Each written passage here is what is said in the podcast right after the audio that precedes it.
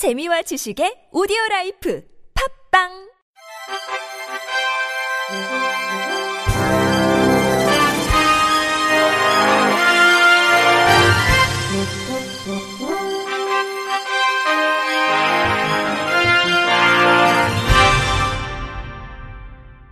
청취자 여러분 안녕하십니까? 4월 11일 수요일 KBIC 뉴스입니다.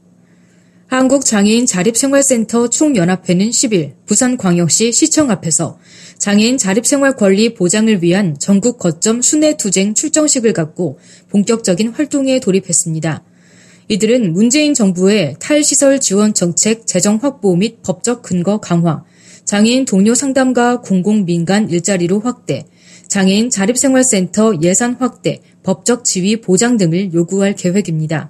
한자연에 따르면 문재인 정부는 지난달 5일 제5차 장애인 정책 종합 계획을 확정 짓고 장애인의 자립생활이 이루어지는 포용사회를 정책 비전으로 제시했습니다. 하지만 제5차 종합계획의 목표를 수행할 장애인 권리보장법 제정안은 1년째 국회에 계류 중이고 비용 주계가 전무해 실천 의지가 의심스럽다는 지적입니다. 사업의 범위, 지원 규모 등과 같은 구체적인 매뉴얼은 어디에도 없으며 장애인 복지법이 장애인 동료 상담에 대한 국가, 지자체의 책임을 명시하고 있으나 행정적인 지원은 전무합니다. 한자연은 우리는 이번 전국 거점 순회 투쟁을 통해 올해를 자립생활 운동의 새로운 이종표로 만들고자 한다면서 중앙 및 지방 정부의 투쟁을 선포하고 지역사회에서의 자립생활 권리를 쟁취할 것이라고 밝혔습니다. 한자연은 경남, 세종, 충북, 경기에서 순차적으로 기자회견을 가진 후 장애인의 날인 20일 서울 종로 보신각 앞에서 해단식을 갖고 공식적인 활동을 마친다는 계획입니다. 최근 근로기준법 개정으로 노동 휴게시간 특례 업종에서 제외되는 장애인 활동 지원사들이 노동시간 단축 없이 무급 노동만 증가할 것이라는 걱정에 휩싸였습니다. 그동안 휴게 시간을 주는 대신 노동시간 측정 단말기를 중지시켜 놓고 무급 노동을 시키는 사례가 적지 않았기 때문입니다. 전국 활동지원사 노조는 12일 오전 청와대 앞에서 기자회견을 열고 정부는 노동시간 단축과 장시간 노동 간극으로 발생할 충돌을 어떻게 해소할지 대책을 마련하지 않고 있다고 비판했습니다. 노조는 활동지원기관은 노동자에게 실제로 휴게 시간을 부여하는 대신 단말기 결제를 하지 말라고 업무 지시를 해왔다며 보건복지부에 휴게 시간을 갖지 못하는 활동 지원사는 어떻게 해야 하는지 질의했지만 답변을 듣지 못했다고 밝혔습니다. 활동 지원사는 분리된 휴게 시간을 갖기 어려운 경우가 많고 이에 활동 지원 기관들이 활동 지원사들에게 일은 하되 노동 시간을 측정하는 단말기를 꺼놓는 편법을 쓴 것입니다. 김영희 위원장은 하루 12시간에서 13시간 손목 터널 증후군과 목 디스크에 시달리며 힘들게 일했다며 노동시간 단축이 시행되기 전인데도 활동 지원 기관들이 벌써부터 단말기만 끊으면 되는 거 아니냐는 식으로 반응한다고 지적했습니다. 최용기 은평구 장애인 자립생활센터 소장은 활동지원사 노동 조건이 좋아야 장애인 삶도 좋아진다며 서비스에 공백이 생겨 위험에 노출되지 않도록 제도를 개선해야 한다고 촉구했습니다. 춤추는 헬렌 켈러가 오는 13일 오후 5시 20분부터 서울 맹학교 용산 의료 전공 교육관 강당에서 제5회 열린 오디션을 개최합니다. 사회적 기업 춤추는 헬렌 켈러는 2014년 5월 예술의 전당 국립예술자료원에서 개최한 제1회 공개 오디션 이후 매년 오디션과 기획 공연을 열었습니다. 세종과 지화, 춤을 추다, 춤추는 헬렌 켈러 Act 1, 우리들의 이야기, 춤추는 헬렌 켈러 Act 2, 암전 콘서트, 떴다 신봉사 등을 통해 장애인이 주체가 되는 무대를 만들어 왔습니다. 16세 이상의 시각장애인은 누구나 참여 가능하며 11일까지 담당 전화 010-6247-3672번으로 접수할 수 있습니다.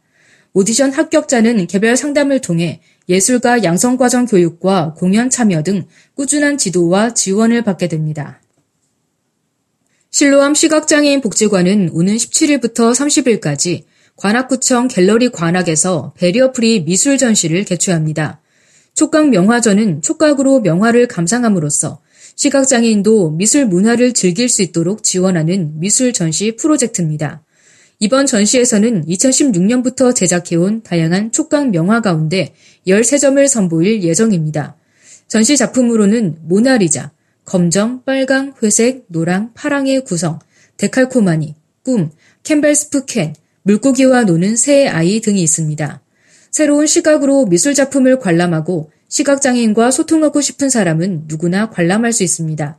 전시와 관련된 문의사항은 실로암 시각장애인 복지관 촉각교재 제작팀이나 홍보팀으로 하면 됩니다.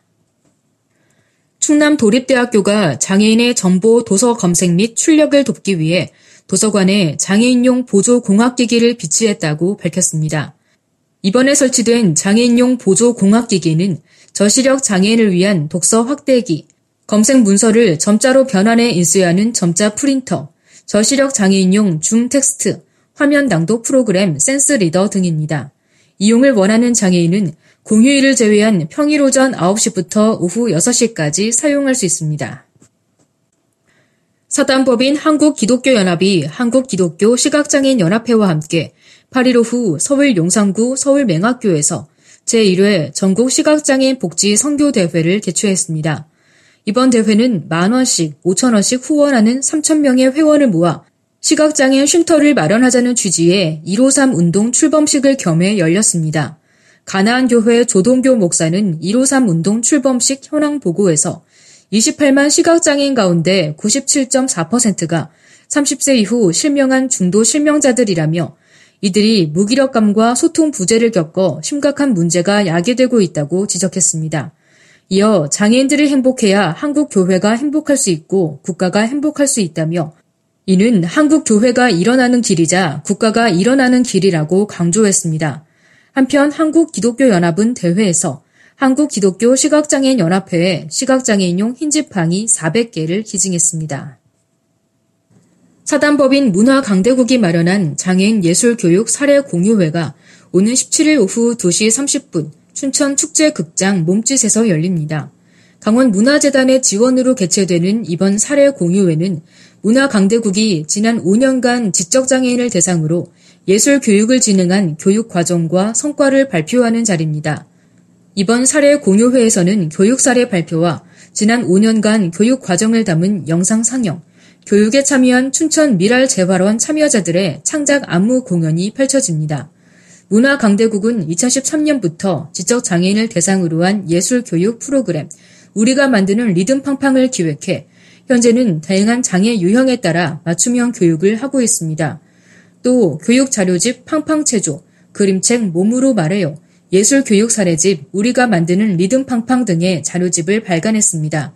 최정호 대표는 이번 사례 공유회가 도내 장애인들을 위한 문화예술 교육 과정을 발전시키고 교육 대상을 확장시켜 나갈 수 있는 계기가 되길 바란다고 전했습니다. 끝으로 날씨입니다.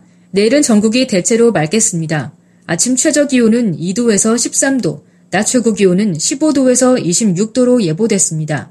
당분간 중부지방은 평년과 비슷하고 남부지방은 높은 기온 분포를 보이겠습니다. 내륙 지역에서는 낮과 밤의 기온차가 커 건강관리에 유의해야겠습니다. 바다의 물결은 서해와 남해 먼바다에서 0.5m에서 1.5m, 동해 먼바다에서 1m에서 3m 높이로 일겠습니다. 이상으로 4월 11일 수요일 KBRC의 뉴스를 마칩니다. 지금까지 제작의 안재영, 진행의 홍가연이었습니다. 곧이어 장가영의 클래식 산책이 방송됩니다. 고맙습니다. KBRC